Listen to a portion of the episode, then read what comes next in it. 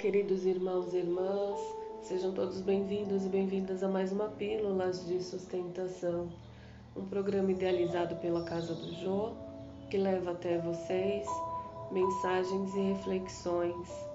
E a mensagem de hoje é: Quando há luz, o amor do Cristo nos constrange. Carta de Paulo que está em 2 Epístola aos Coríntios, capítulo 5, versículo 14.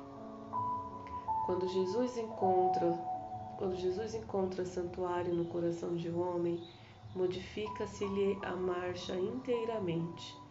Não há mais lugar dentro dele para adoração improdutiva, para crença sem sombras, para fé inoperante. Algo de, algo de indefinível na terrestre linguagem trans, transtorna-lhe o espírito categoriza-o a massa comum por, por desajustado. Entretanto, o aprendiz do Evangelho, chegando a essa condição, sabe que o trabalhador divino, como que lhe ocupa as profundidades do ser. Renova-se-lhe toda a conceituação da existência. O que ontem era prazer, hoje é ídolo quebrado. O que representava meta a atingir, é roteiro errado que ele deixa ao abandono.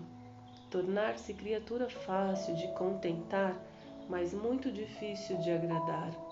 Às vezes, a, a voz do Mestre, persuasiva e doce, exorta-o a servir sem descanso.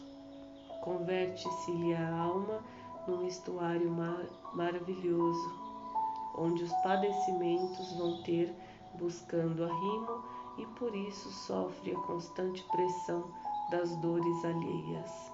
A própria vida física figura-se-lhe um madeiro em que o mestre se aflige.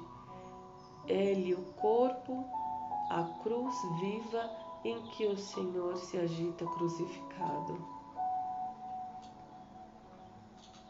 O único refúgio em que repousa é o trabalhador perseverante no bem geral, insatisfeito, embora resignado, firme na fé, não obstante angustiado, servindo a todos, mas sozinho em si mesmo. Segue a estrada fora, impelido por ocultos e indescritíveis aguilhões.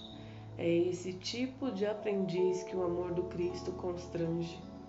Na feliz expressão de Paulo, vergasta-o a luz celeste por dentro até que abandone as zonas inferiores em definitivo.